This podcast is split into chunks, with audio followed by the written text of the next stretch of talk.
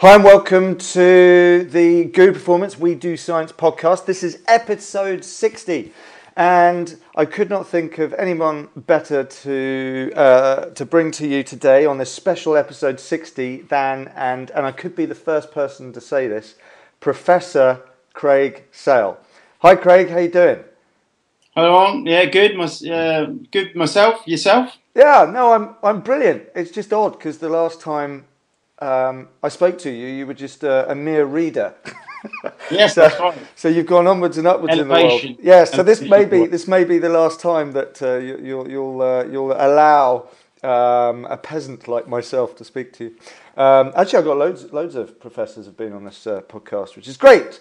Um, so listen. Um, We've we've had you on a, a few times now, and we've gotten into a number of things. And I know that we've mentioned in a previous um, podcast that um, one of your great areas of interest is in bone, and that is exactly what I wanted to um, get into uh, in today's uh, podcast. And before we, we sort of go down that path, I should also just like to say thank you to um, HealthSpan Elite who are uh, sponsoring this podcast, and I will tell you more about that at the end of the uh, at the end of the podcast. So, Craig, just in case no one um, yet has caught up with the podcast that you've done for us so far, if you could just give us a quick overview as to who you are and uh, what your current areas of interest are. Yeah, so I'm basically uh, now uh, professor of human physiology at Nottingham Trent University um, as of this week, so it's, it's relatively fresh. Prior to that, I was a reader in applied physiology at the same institution. Um, in terms of the research group, I, I'm part of the musculoskeletal physiology research group, and that sits within the Sport Health and Performance Enhancement Research Centre, which I head up um, for my sins, which must have been uh, numerous in some previous life. Um, so that's pretty much it. In terms of interest, well, I started out with a number of interests in relation to uh, muscle metabolism, although my PhD was much more in relation to um, blood hemostasis, so how the blood clots and dissolutes in response to exercise and, and various uh, nutrients, mainly alcohol actually. Um, which is not a nutrient, but anyway. I would Um, argue, I would argue, and many argue listeners definitely, would. It's essential to life. um, Yeah. and so uh, subsequent to that, it's kind of moved on to, to sort of muscle metabolism, and then more so in terms of bone metabolism and the response of bone to exercise and feeding. Yeah. Yeah.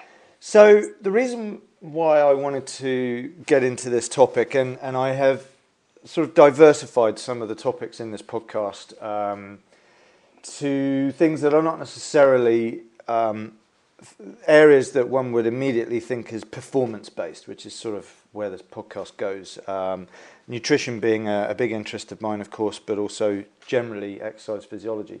Um, and we've talked about so many things. We talked about any, everything from molecular uh, exercise biology. We've talked about applied um, concepts, sports psychology, um, all kinds of nutritional components from protein to carbohydrate, all sorts of things. But of course, we're talking about human beings, um, and there are various complexities to that, which we've sort of delved into and, and sort of twisted into into different sort of ideas and thoughts in this podcast. But at at at sort of a fundamental level, um, to human beings, something that that is core to them, of course, is their own structure and function. And um, we've explored a bit of a bit about that, you know, the, the the role of health and all these sorts of things. But you know, in the same way that sort of, and hopefully I get this analogy right, but like a chassis is sort of the uh, uh, uh, the backbone, no pun intended, to a vehicle upon which everything's sort of built on, and you've got all of your components that affect performance, like the engine and how that's tuned and so on. But the strength of that vehicle and, and the power, etc., is all intimately related to the integrity of that chassis, which is a, a key component to that vehicle. And in the same way, I, I would look upon bone, um, skeleton, etc., being um, of a similar sort of idea to the human body. And it's not something that we necessarily talk about that much. Um, we delved into it with um, your better half recently, um, uh, Kirsty Elliott-Sale, in, in um, the uh, relative energy deficiency podcast, uh, particularly with, with females. But, but with men and women generally, we don't really talk about bone um, and how nutrition and exercise can influence bone um, uh, in terms of what our training and uh, nutrition interventions are, and vice versa, how uh, poor bone integrity or poor bone function may affect health and performance. And that's what I wanted to get into today. Um, so perhaps we could start this podcast with you just giving us a, bit of a sort of bit, bit of a, a clarification as to, to what we're talking about when we say bone. Yes, I mean, I think traditionally, as you rightly said, the, the, the view of, of, of, bone was very much that it provided just some structural integrity to, to the human body, basically. It provided a, a framework for being able, allowing us to move around, um, protecting vital organs, that kind of thing. I sort of moved on a little bit in terms of the understanding of it providing a reservoir for calcium in, in the body. But we probably underplayed its role quite significantly, and, probably why now research on bone and bone metabolism is only just starting to sort of catch up with that on muscle and muscle metabolism is because we historically didn't think it did very much. Um, but now we know it's it's probably far more metabolically active than we ever thought it was before, and it's also probably far more related to um, muscle metabolism. So there's, a, there's a, probably a far greater link between muscle and bone than we ever, ever thought before.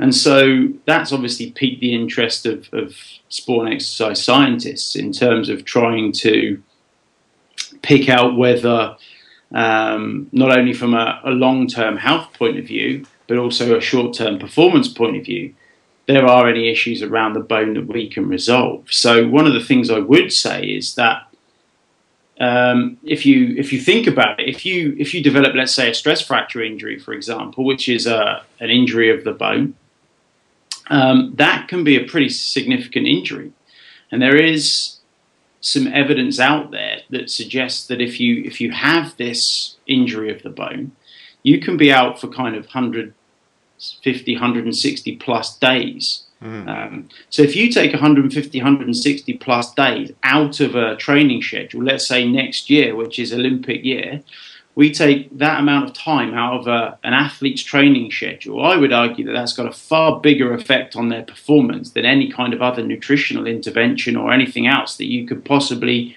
employ to try to improve performance. So we can, if we think of it from the point of view of trying to prevent, um, you know, long-term absence from training, then I would argue it's got a pretty significant role to play in the performance of the athlete, as well as obviously long-term bone health, avoiding things like uh, osteoporosis and osteopenia. Yeah, the I mean, cool. The, as you say that, I'm thinking about the ramifications of this, not I mean, you know, if we were to be a bit more generalized about this and talk about, you know, what we do now and the impact that that has on our bones 30, 40, 50 years from now, or depending on the age of the listener, but you know, in your in your 20s and 30s, for example, there are things that you could be doing now that, that may manifest things that you, you may not realize until you're 60 or something. I mean, that's frightening. But mm. if we you know, because that, that could be a whole other podcast potentially. But if we if we sort of bring this to the into a more critical thing, like you say, for example, next year is sort of Olympic year. Uh, unlike um, tearing, you know, something pretty horrible like tearing uh, a muscle. Um, uh, that that's something that you can deal with relatively quickly. Um, but but with bones, we're talking a very long time, and and and and associated with that is a whole magnitude of issues inactivity, the detraining that goes with the inactivity, the um, potential loss of muscle, the atrophy that can go with that.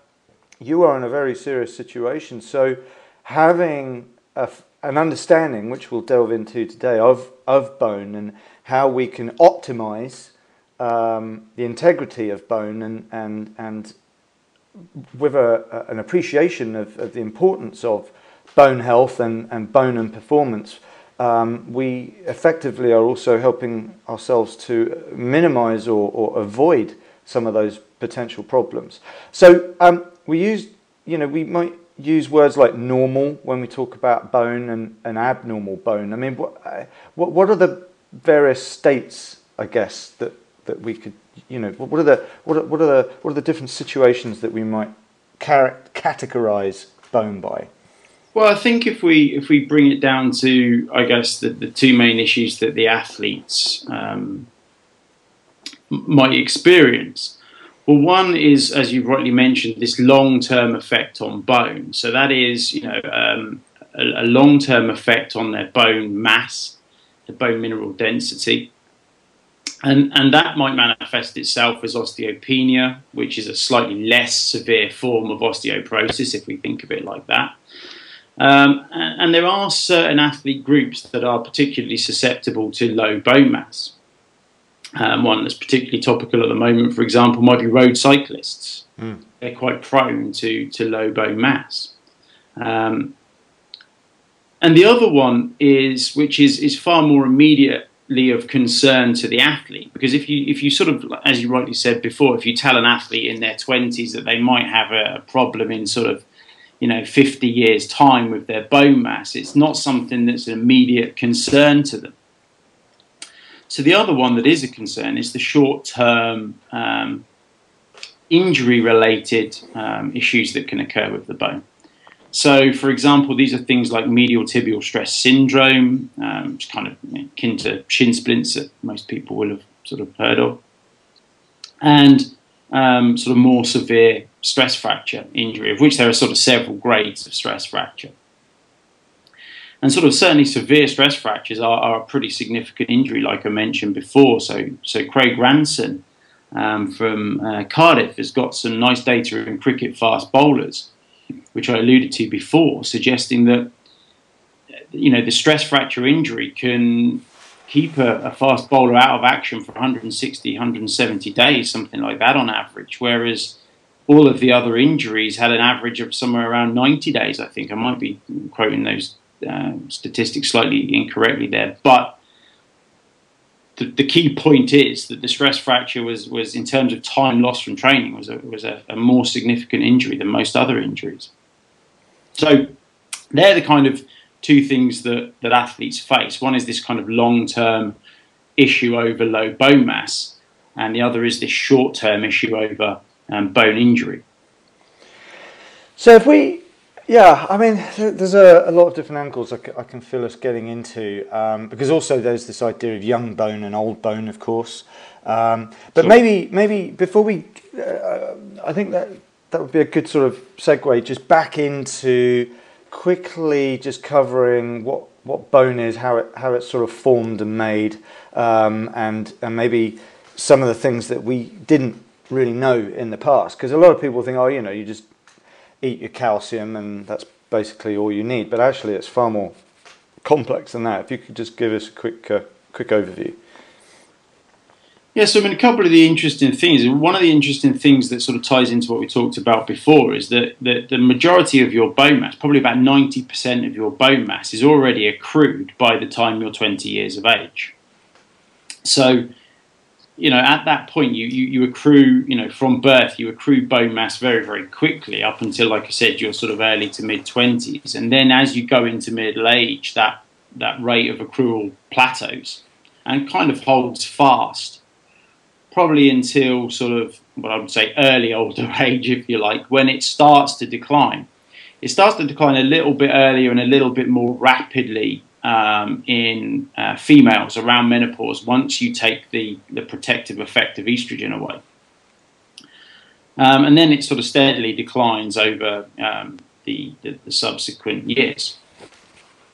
Um, so basically, the, process by which bone is gained or lost is, is called bone modeling uh, initially or bone remodeling. So, bone modeling is the kind of changes in bone that go on during growth, whereas bone remodeling is the changing of existing bone tissue. So, um, that's basically determined by two closely coupled processes one is bone resorption and one is bone formation. So, bone resorption is how the bone um, breaks down so it's loss of bone, if you like. And obviously, then bone formation is how you replace that bone tissue. So usually these two processes are in a, in a delicate dynamic balance and they kind of cancel each other out. But where you've got issues of an increased bone formation over resorption, you're going to gain bone. And where you've got the opposite scenario, you're going to lose bone. So obviously during that sort of adolescence, if you like, childhood and adolescence, the bone formation processes are far more uh, active than the bone resorption processes. So you're accruing that bone quite rapidly. And obviously, during older age, it tends to be the other way around, or during menopause in females, it's the other way around. So bone resorption outstrips bone formation, and you start to lose bone tissue. Yeah. So there's going to be a couple of little angles here that I I think are going to be crossing people's minds, and, and we'll get into the uh, to the more performance stuff in a second. But you know, I, I, I recall, and it, it, seems like it wasn't so long ago, but I'm sure it was now because we're all getting older.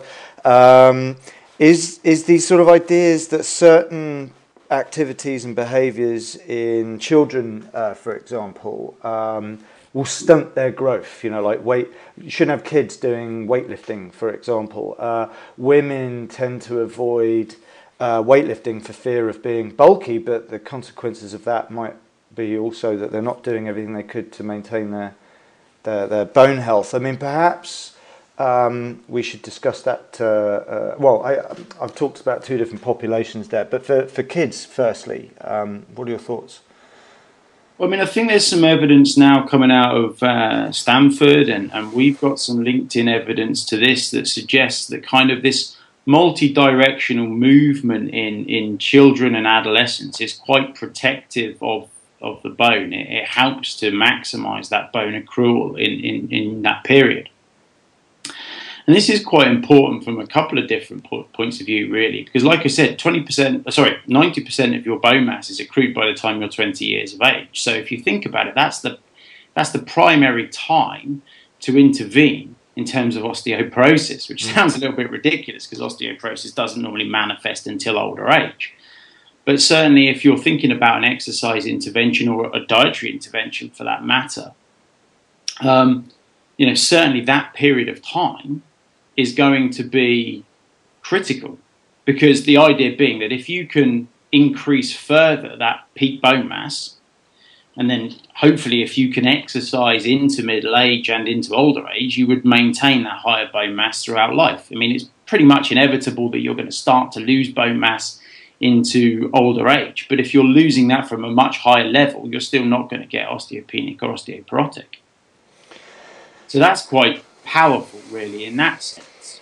Um, and there is some evidence around that suggests that, ev- that that exercise in that sort of childhood and adolescent period is actually protective of the bone for a longer period of time than that, even if the individual stops exercising. So that is uh, quite powerful. So as far as the bone is concerned, particularly mechanically loading the bone is a powerful stimulus for growth. So I mean, I think that is is absolutely um, critical. And also, there's some quite nice evidence from the sort of sport performance point of view that's shown that this sort of multi-directional movement in childhood and adolescence is actually quite protective of the bone against future bone-related injury in in athletic populations.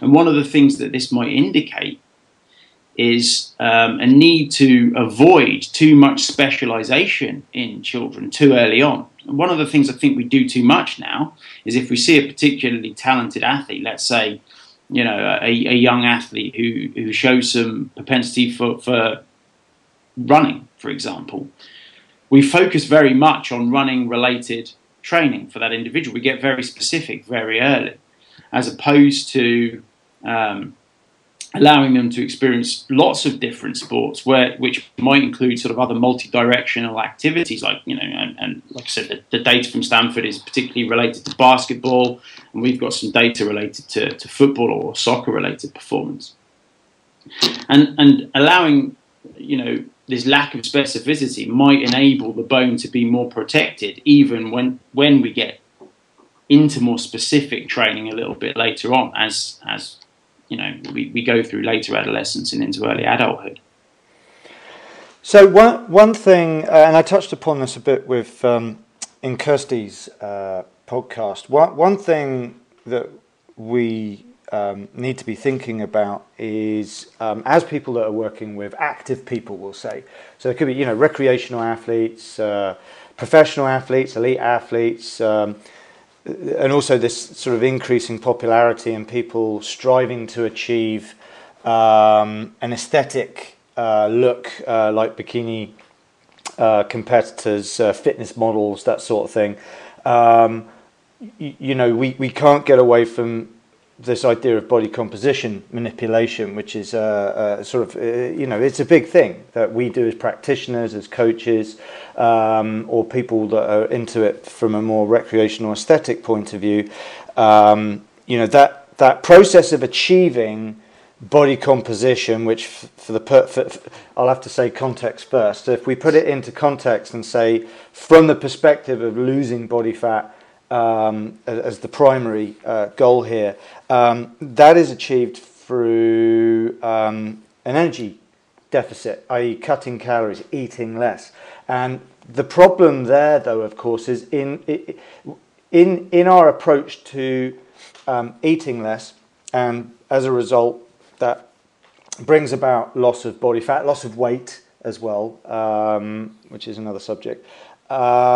What people aren't necessarily thinking about is the consequences that go with that. Um, you're losing body fat, but what else are you losing? We just don't see that. And and as that relates to bone, Craig, um, what what's what's going to be going on there, and what are the potential consequences? Well, I mean, you know, from a from from a dietary and, and nutritional point of view, there is a few safe things that we can say that influence the bone. And one of the things that we absolutely know the bone doesn't like is chronic reduced energy availability. So that's kind of, you know, what you're talking about there. Mm. And even if you sort of cycle bone, um, sorry, you cycle and reduced energy availability, the bone doesn't seem to like that too much either. Probably isn't going to cause too many long-term effects that, um, because let's take there's there's some data from judo players, for example, who have pretty decent bone mineral densities, but they do suffer quite a few stress fracture injuries. So, so that might be because you know in the long term this um, cycled reduced energy availability is not necessarily so bad for them, but in the short term it might be in terms of the bone from a from an injury point of view.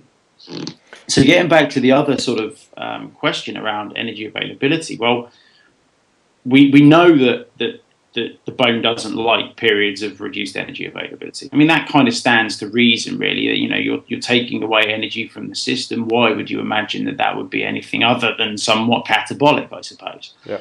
Um, and one of the other things that it does, though, as well, is is we might even question, we don't really know the answer to this, but we might really question whether that's reduced energy availability or whether that's reduced nutrient availability. So if you look at the studies that have been done, generally what you do to reduce energy availability is, is you either increase the amount of energy expenditure or you decrease the dietary intake. So if you decrease the dietary intake, one of the easiest ways is just say you wanted to reduce energy availability by 50%. You, you look at the diet and you take, you know, you, you cut that in half and you, you give half the diet. Part of the problem with that, of course, is that not only are you reducing the energy by 50%, but you're also reducing the carbohydrate intake by 50%, the protein intake by 50%, the fat by 50%, the calcium by 50%, the vitamin D by 50%, etc. So you're also reducing the nutrient availability. So it's, it's hard to separate those two things out, and we haven't really done that correctly yet.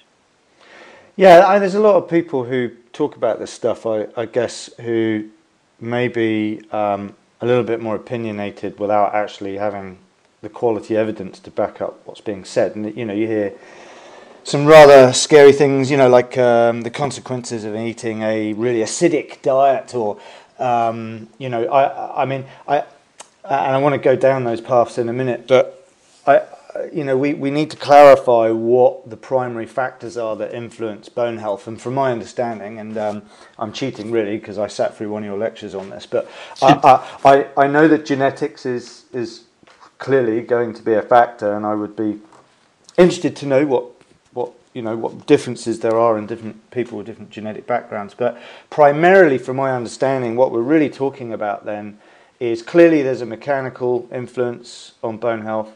There's a nutritional influence on bone health, which I definitely want to get into some more. But you just alluded to, um, in reference to, to women, uh, menopause, etc., about the influence of hormones. So perhaps we could um, uh, start this off uh, then um, with what role do hormones have to do with this? And, and, and, and is that something we can do much about anyway? Yeah, so I mean, maybe if we could just go back a step, I suppose if you're thinking about some of the risk factors for, for bone weakening, then, mm. um, like you said, there are a number of non modifiable risk factors. So things like, um, you know, a family history, age, sex, um, know, race, ethnicity.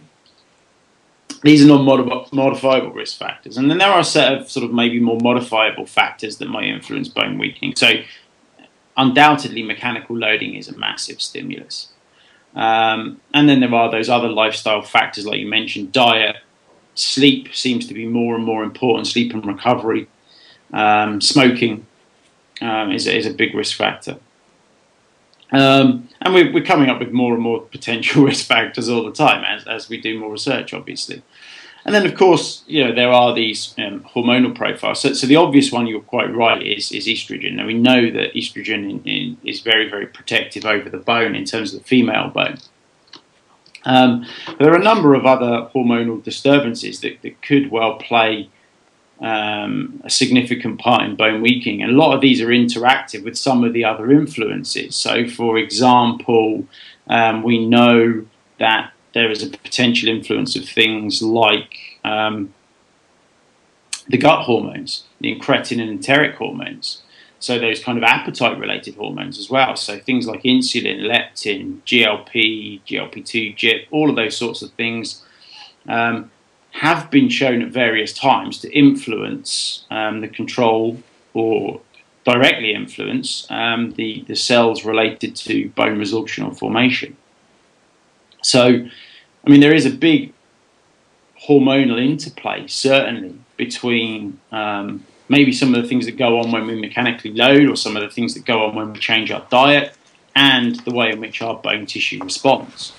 Um, but but undoubtedly, you know, it would seem that the most obvious and clear cut one is the role of, of estrogen um, in control of bone. What what about um, um, people that uh, take supplemental hormones, and that could be either the dodgy stuff, um, um, whether it's you know things like steroids, testosterone, uh, that sort of thing, or some form of hormonal replacement therapy. Um, you, you, know, and these are things that that you know whether people you know want to think about this or not, it is a common thing in one form or another. There's many ways in which people will play around with hormones. Um, Absolutely, you know, um, and I think it would be naive for us not to to assume that one's client, one's athlete, you know, the person that we're working with may not be in this situation. What what are the, what are those likely to be? You think? Yeah, well, it's very difficult to pick some of that out because it, I don't think there's there's too much direct evidence looking at the effects of things like um, yeah, steroid hormone injections and things like that, particularly in relation. So maybe from a therapeutic point of view, but not particularly in relation to the kind of exercise uh, related sort of uses that that we would be, excuse me, we would be talking about here. Um, in terms of things like uh, hormone replacement therapy and, and, and, stuff, well, well, there's again, there's not really very much that compares, for example, the effects of exercise on bone to the effects of um, drug therapy. Uh, so there is there is one study from Wendy Kohrt's lab in Denver that's looked at um, and basically, they, they, they looked at um, whether uh, a drug called raloxifene, which is a specific um, estrogen receptor modulator, or indeed uh, estrogen itself, could protect the bone against exercise-induced weight loss. So they were particularly looking at uh, you know, an exercise trial to, to produce weight loss in in females, and they were then um, seeing whether if they gave raloxifene or traditional hormone therapy, so estrogen based therapy, would that protect the bone? And one of the things that you can clearly see is that, that, that those kind of um, drugs, so, so both raloxifene and even more so estrogen, were protective of the bone even during that exercise induced uh, weight loss. Interestingly, in that particular study, that the exercise alone seemed to reduce bone mass. Um, which is quite quite interesting. But then again, that you know, in that study, the exercise was designed specifically for weight loss, not for um, a positive effect on bone tissue, if that makes sense. Yeah. So I mean, I think yeah. these kind of interactions are very, very interesting, and, and from a from an interaction with an exercising individual point of view, we don't really know very much about this whatsoever, if I'm honest. Okay. Um, no, good. Well, I think that's important because otherwise people spend too much time on you know, I did a podcast. My last podcast was with Dr. Marco Cardinale, and you know, we got into this idea of marginal gains, you know, and over sciencing stuff. And I think the fact is, we don't really know. So, so maybe what we, you know, what we what we need to be thinking about is what we do know, and what we, you know, what are the things that have the biggest impact then, which I guess is the mechanical and nutritional sides of this. Um, so, is any kind of mechanical stress, you know, just any just just any kind of exercise a factor, or do we need to be more specific? We, we definitely need to be more specific. I mean, I, I think, and again, it, it's difficult to petition some of this out. So, undoubtedly, you know, the the if you if you're thinking about a positive influence on bone, because it can go either way, of course. So so exercise can have a negative effect on bone as well as a positive effect. But if we think of it in terms of a positive effect on the bone, then then certainly those kinds of exercises that are high impact um, and are multi-directional are certainly the most um, beneficial for bone. And we can see that quite clearly. You can get quite rapid. We've got a couple of papers due to come out actually um, one of which is just on the, the, screen next to me that I'm just finishing off. But um, we got a couple of papers coming out soon that show um, that, that training with high impact and multi-directional movement. So in one case, this is military basic training, which I'm sure you'll be familiar with from your past, Laurent, and uh, the other one um, is is football specific training in in young individuals can change the, the bone geometry and bone mineral density in probably somewhere between 10 and 12 weeks. And that happens in the case of the um, military recruits in, in, unaccustomed exercise, which is another big stimulator. So if, if the exercise is unaccustomed, it tends to promote more positive influences on the bone. Um, but it also, in, in the case of the, the adolescent soccer players that we looked at, it produces a change in the bone in, in only 12 weeks in individuals who are already adapted to that type of exercise. So that kind of high impact multi-directional movement is definitely important. If we think of it from potentially the negative point of view, then unloaded exercise or exercise that's um, prolonged and strenuous can cause, at least short term, negative influences on the bone.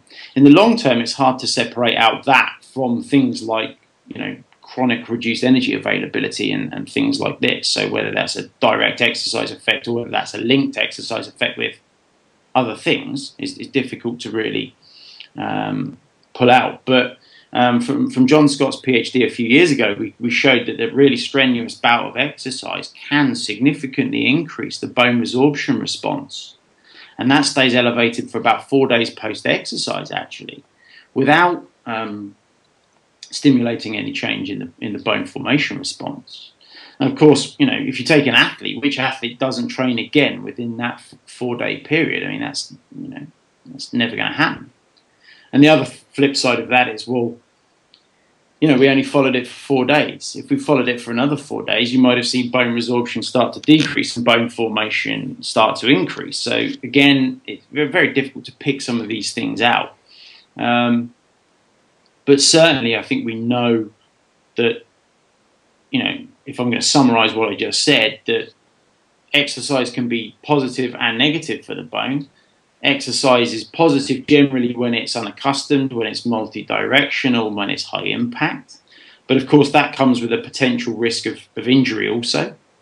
Um, and I, I, guess this is one of the things you've got to get into if you're going to start to pro- prescribe exercise interventions in the older individual to try and recover some bone. Um, it gets pretty close to, to, to the fracture index if you, or you have to get pretty close to the fracture index if you want to induce an osteogenic response. Whereas negative influences on the bone can also uh, be seen, but this is usually seen where you've got non-loaded exercise, which has still got quite a high metabolic uh, load. Right. So a lot of this, I mean, obviously. Sorry, complicated. yeah, no, no. Well, no, it isn't. Uh, uh, uh sorry, it is, but it's it, it's not difficult to think that you know th- this stuff is pretty complex, and of course it, it does become again a sort of a context sort of it depends scenario because, like you're saying, you know uh, we need multi-directional mechanical stress, uh, but too much of it ends up being a problem, particularly if you're not eating the right foods or enough of the right foods. And that combination of factors is something that is a reality um, that I find in, in my practice with athletes is they, they, they've got too much repetition of the same stuff.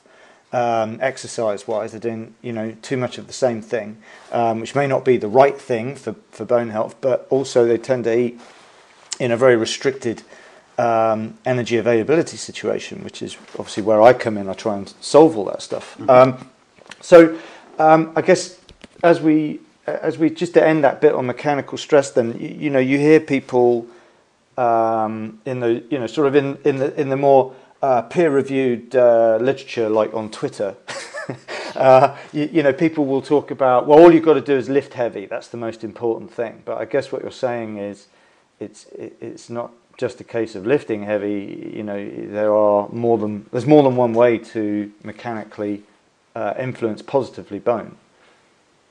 I know, absolutely. I mean, you know, you, have got those kind of high impact exercises which generate kind of, if you, I suppose, you know, these these um, compressive and tensile forces on the bone. As the bone is, is forced to bend, it then will respond in terms of um, generating strength in the area where it, it feels it needs that strength. Yeah. Um, of course, you've also got torsional effects, which may come from from muscle actions on on the bone. So, you know, certainly um, things like resistance exercise can still produce positive influences on the bone by view by view of muscle action. It doesn't have to necessarily be, um, you know. Uh, sort of ground impact related force. Um, you can you can generate a, an effect on the bone from from the effect of the muscle, um, but I mean, I think you know we, we do need some sort of combination of those things. I think in general to be beneficial for the bone.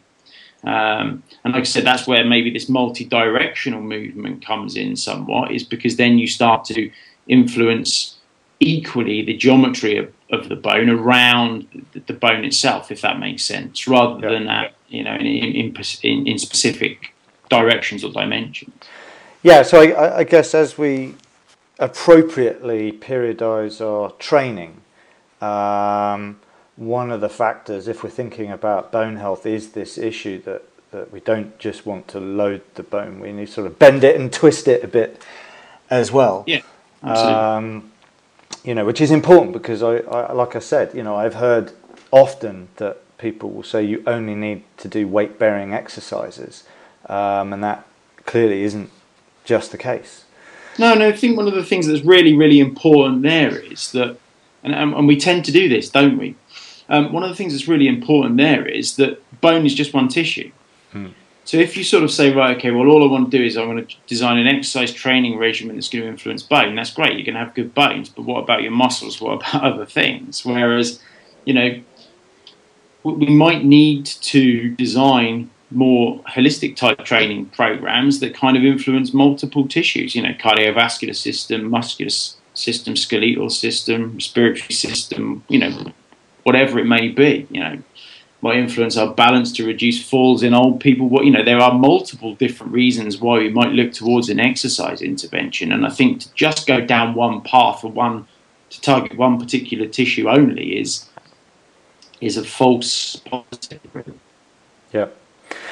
So okay, so that that leads me on to um, nutrition, and you know we've we've or you've made it quite clear that uh, the bones don't particularly enjoy um, reduced energy availability, particularly energy deficits.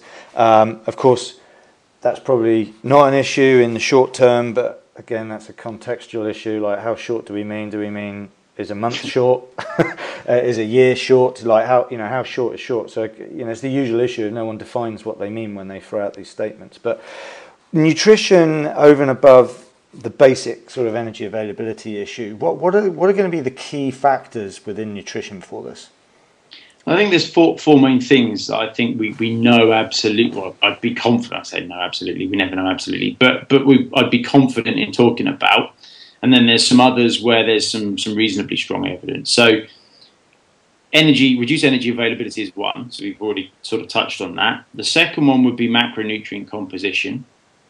And we know that each of the macronutrients individually influences the bones, so carbohydrate, fat, and protein. And protein's quite an interesting one, which we might get onto again in a minute because there's a potential pro and a con with protein that a lot of people talk about. And then the other one is calcium homeostasis. So, in particular, the amount of calcium and the amount of vitamin D. Um, and they're reasonable no brainers. I mean, you, you, certainly need an adequate intake of calcium, which needs to probably be higher during periods of um, childhood and adolescent bone growth. Um, and you also need uh, sufficient vitamin D. So that's a very, very simple one for me, vitamin D, as far as the bone tissue is concerned. If you've if you're if you're insufficient or deficient, get sufficient. It's pretty much as simple as that. So if you look at your circulating vitamin D concentrations, your 25 OHD concentrations, and they're at the, the insufficient or deficient level, then you you need to get sufficient. That's quite a straightforward one. Um, so they're the sort of four main things that I would say. Okay, we, are pretty confident these are going to exert some influence. And then there are a number of other things, um, sort of uh, in terms of micronutrient composition. So we know magnesium is likely to play a role, vitamin K2, vitamin C, um, there is some emerging in vitro evidence to suggest that things like boron and silicon intake might well also influence um, bone. And then you come out to other things. So, so there's also some recent evidence um, that that points towards the potential for creatine supplementation to enhance uh, bone mineral density in postmenopausal women who are also undergoing resistance exercise training. Equally, there's some some contradictory evidence to that from Bruno Gualano's group at University of Sao Paulo, um, which doesn't seem to show any beneficial effect of, of creatine supplementation in the same population, either with or without exercise. So I mean, there's you know there's kind of stuff that exists at, at, that level where I think the evidence is either contradictory, some somewhat equivocal, or there just isn't enough of it. But I mean, certainly certainly matching recommended daily intakes of, of the, the, the micronutrients would seem sensible on, on many levels. You know, it's not, not rocket science from that point of view. I was just thinking actually uh, in those sort of differences in studies, and we've talked about that with all sorts of people that have been on this podcast. You know, there's a lot of issues with how we read and interpret studies. Um, but of course, uh, like your Brazilian participants might eat a lot more red meat, of course, who uh, may, yeah, exactly. Who uh, who may uh, be getting a lot more creatine from their diet uh, as opposed to participants in the other study who might not have done. I don't know. Anyway, that's another subject. um, um, but so yeah, let's explore this nutrition a bit more then, um, because I know uh, again in the same way that you hear people go on about, oh well, um, you know, just do weight bearing exercises. That's all you have got to do. Also people say, "Oh, well, you just need to take a supplement with some uh, some calcium in it," you know, and, and uh, that'll that'll almost miraculously reverse your osteoporosis. Uh, I mean, the, the the the role of supplementation, um, you know, how significant is that likely to be if we if we do put that in context? Again, coming back to context, it depends on, you know, I think who you're really talking about. So, if we're talking about the elite athlete for a moment, there's a couple of different issues there. So, for example, let's take the elite endurance athlete. Now, the elite endurance athlete might have um, an increased dermal calcium loss. So, you know, you can lose calcium through the sweat. So, if you get this increased dermal calcium loss, then potentially there is a role for supplementation before or during exercise to, to offset that loss.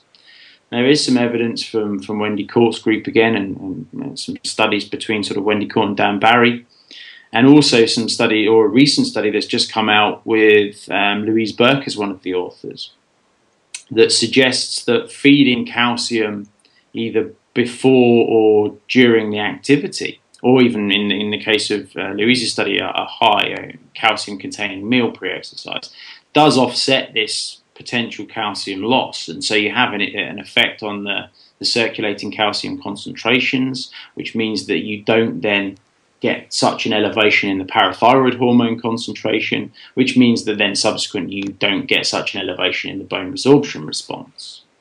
But that's obviously quite specific to individuals where you know they may be losing uh, calcium as part of the exercise and, and, where that might be sufficient.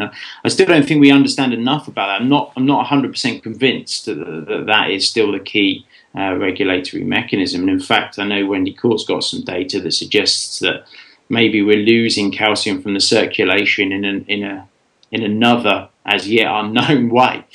Um, and, and, so I think some of that data that she presented at ACSM is going to be fascinating over the next few years. So that's one way, for example. Um, so then there are other things. You know, so we know we, have just um, we've completed a trial a little while ago. We've just sent second uh, comments back to Journal of Applied Physiology on where we've given carbohydrate supplementation during exercise, and we've shown a slight suppression of bone turnover. So basically, that seems to suppress both the activity of the bone resorption markers, but funnily enough, also the bone formation markers.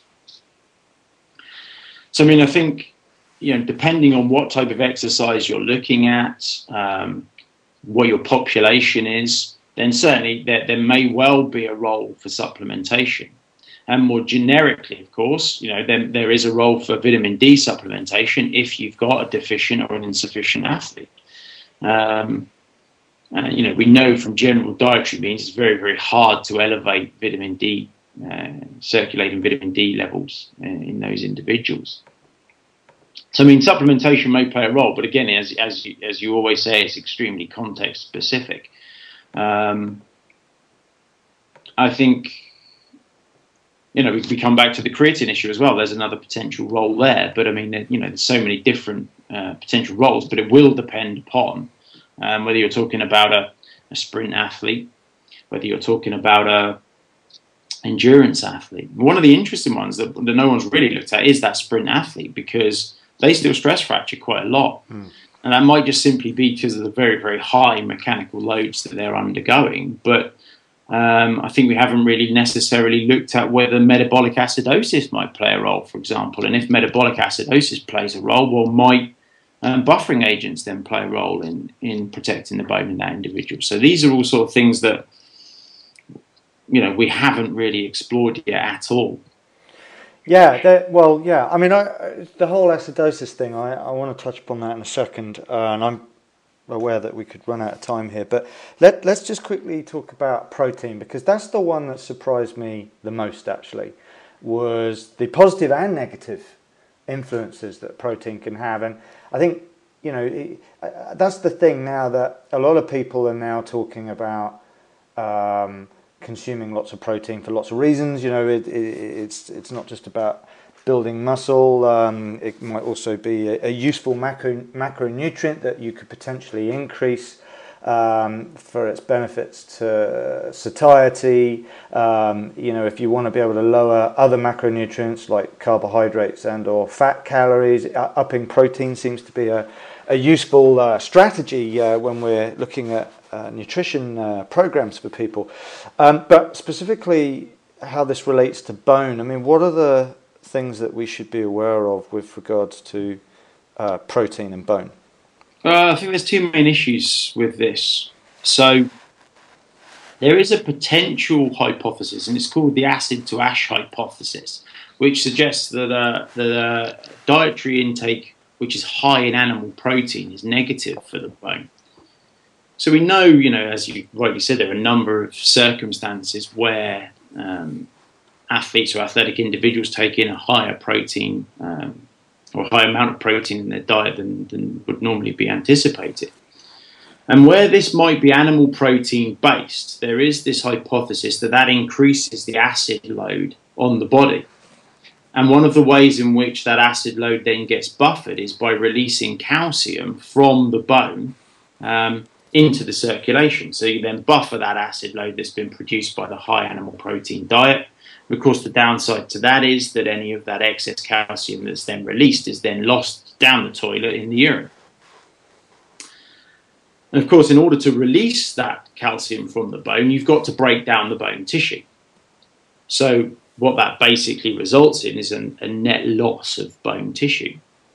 And that is a perfectly plausible hypothesis. But one of the things that seems to mediate that um, hypothesis is the dietary intake of, of calcium. So certainly there does seem to be a negative or, or, a more negative influence of protein on the bone, a high animal protein intake on the bone, when individuals are taking in a, only a small amount of dietary calcium. In individuals that are taking a, a larger amount of dietary calcium, you don't seem to see these negative influences of the bone. So, of course, one other thing there is that one of the things you might need to think about, particularly in the endurance training individuals, if you are getting a high dermal calcium loss, then um, of course you might need to put even more calcium in to make sure that you've got adequate calcium levels. So the flip side of that hypothesis is that there is some in vitro evidence that amino acids alone can positively act upon the osteoblast, which are only bone forming cells, to, to promote bone formation.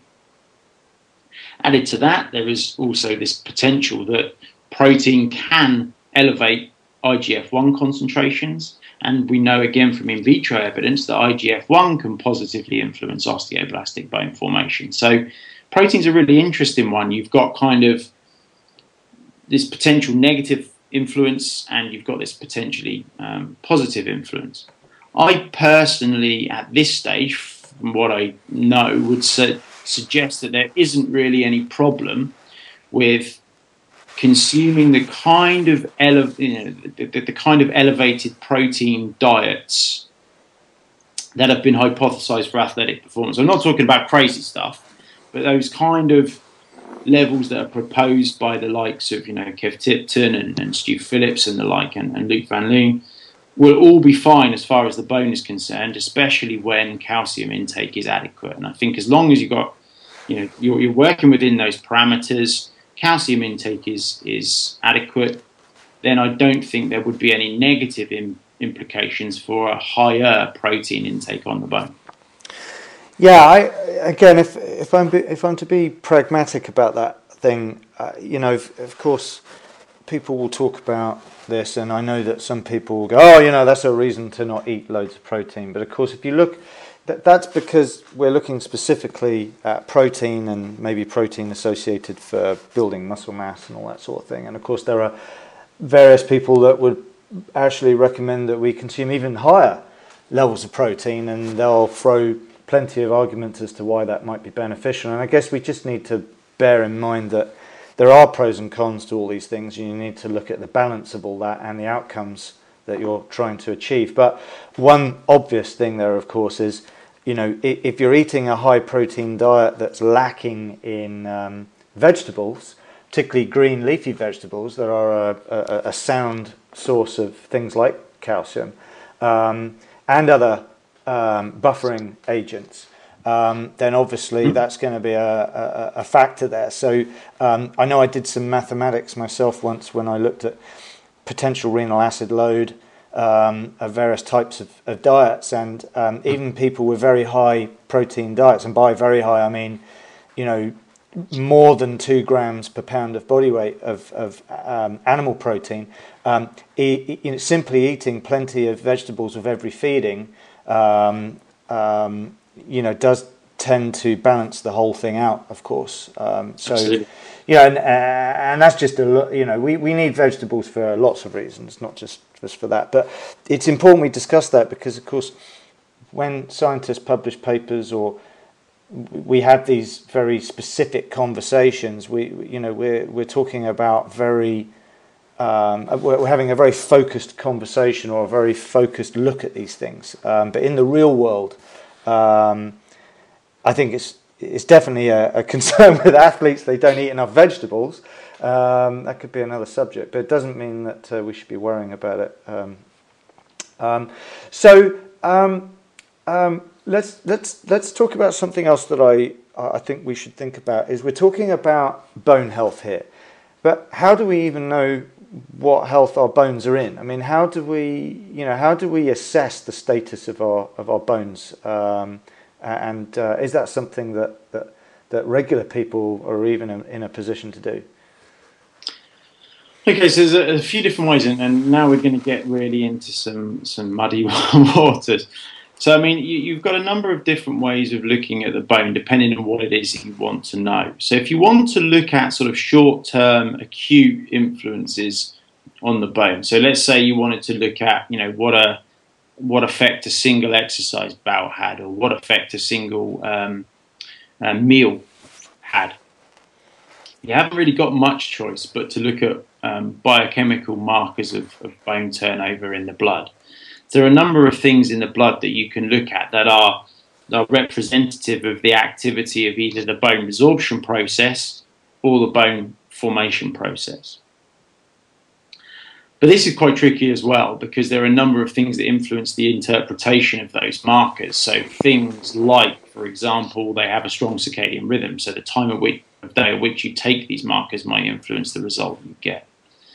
Um, feeding influences them, so you've got to be careful around feeding. Um, not all of the markers that we use are bones are bone specific, which complicates things, particularly around exercise. Because if these things are also released from the tendon or from the muscle, then obviously that complicates our interpretation. So that's a bit of a minefield in itself, but we really don't have much choice if you want to look very acutely at what the bone might be doing. And then there are a number of ways looking at different sort of elements of the bone um, more long term. So one of the most sort of common, which probably most people would know, is to look at areal bone mineral density by using a DEXA. So obviously the DEXA takes a two-dimensional image, and from that two-dimensional image, it calculates, you know, the, the, area, and it can look at, you know, the bone mineral density, uh, sorry, the bone mineral content relative to that area. So that's one way. But, but areal bone mineral density, we know, only accounts for something like 60, 65, 70% of, of bone strength. And so the remainder of the bone strength is made up of um, things that relate to bone geometry. So if you want to look at bone geometry, you need to then have a three-dimensional image of um, the bone, obviously, because otherwise you can't look at the shape of the bone without this three-dimensional image. So then we can use techniques like um, peripheral quantitative computed tomography. So this is a technique which, uh, which I said is gives you this three-dimensional image of the bone. Downside of that is you you know you're you're limited to um, the sites that you can look at. So you can conduct a DEXA scan on a whole body, for example, whereas the PQCT you're only really looking at the tibia or or bones in the forearm. And then there's one other area which we can delve into slightly more detail, and that is to look at the microarchitectural makeup of the bone. So that is looking at the separation between that kind of um, you know, trabecular bone, that spongy bone, as most people would know it as, or that hard compact bone, the cortical bone.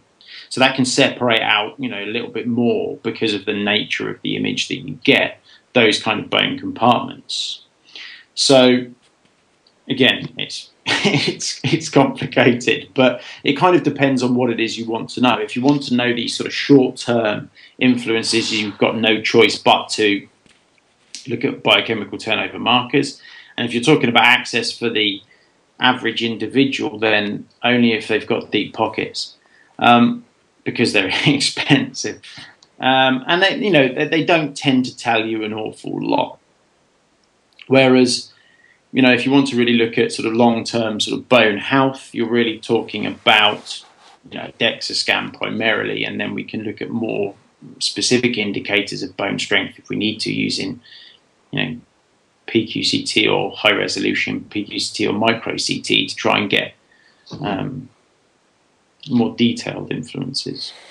Yeah, I I think since I've looked at this in various different ways as a practitioner, but also for myself personally or members of my family, you know, what what is the value of this information? And of course, you realise that as a society, we, we, we you know we put a lot of faith in certain methods of diagnostics, uh, and uh, we we just take it for granted that you know uh, a few years back, I guess it was it was sticking your foot in that ultrasound thing and and um, you know m- m- making some assumptions from that, or of course now DEXAs are becoming more available, um, and we assume that that is an exact representation, uh, or in um, uh, I, I, know that in the more medical circles or in uh, the more alternative medicine circles as well, there are like urinary NTX tests that look for those uh, byproducts of bone resorption.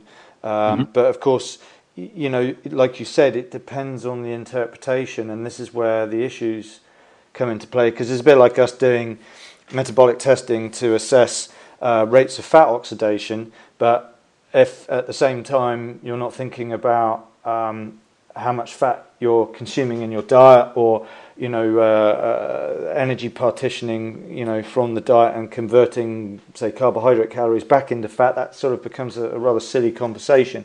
Um, and I guess the same thing goes for bone. You know this one thing shows blah blah blah results in increased bone loss but on the other hand you know your body may just be putting it back at the end of the day.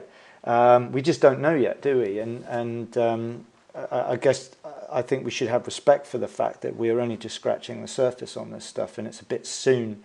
So, so the reason why I'm I'm mentioning this is um, because we're at the end of this podcast now. Is is really I I guess we need to bear in mind that the things that we can be absolutely sure of um, is that our day-to-day habits and behaviours that will have a positive or negative impact on, on the diet are largely the things that we've discussed. You know, this business of well, we, we need mechanical stress, and we've made it quite clear that it's not just about, you know, weight bearing exercise, it's multi directional stuff.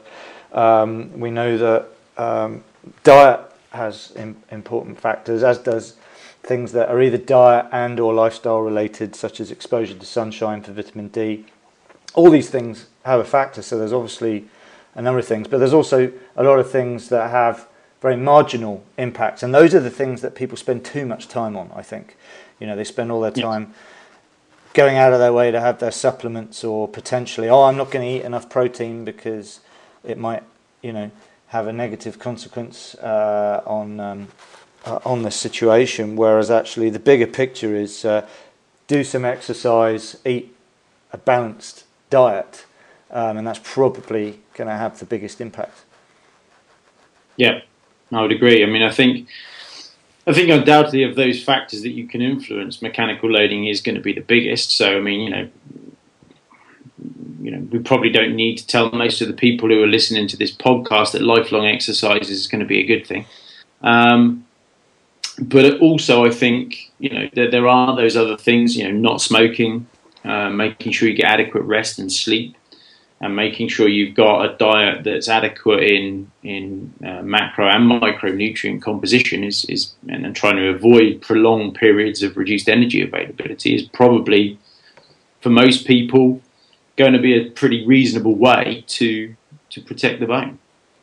Absolutely, absolutely.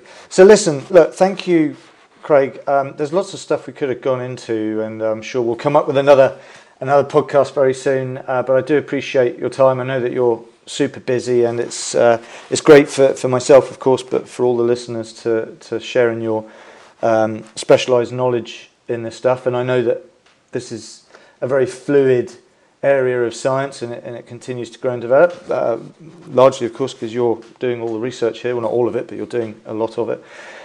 Um, and uh, for folks that want to lo- know a bit more about you and uh, your research, uh, c- could you just remind us of your Twitter and um, your uh, website, please? Uh, w- website, I can never remember that one, but if people just go on to uh, Google and type my name in it, I think it comes up pretty much up there in the, my NTU staff profile. Um, my Twitter is at sale underscore xnut, nut, E X N U T. Yeah, yeah, yeah. Very much a nut, Craig. yeah, exactly. You're not the first person who said that. uh, so um, that brings us to the end of uh, this episode 60 of the uh, Guru Performance We Do Science podcast. I'd like to um, say a special thank you to Healthspan Elite, who of course are sponsoring this podcast now, um, and you can learn more about um, their range of informed Sport accredited vitamins and supplements. They're all evidence based. Um, and you can visit their website at healthspanelite.co.uk. You can, of course, learn more about this podcast um, and all the things that we get up to at uh, Guru Performance at guruperformance.com. Um, in particular, if you want to learn more um, about these sorts of things uh, in a professional capacity, you can actually um, see uh, lectures from uh, Craig um, on various topics, including this one on the ISSN diploma. Um, you can learn more about the ISSN uh, Diploma International Postgraduate Program at issndiploma.com. Um, and I am, of course, Laurent Bannock, and I look forward to bringing another podcast back to you all very soon.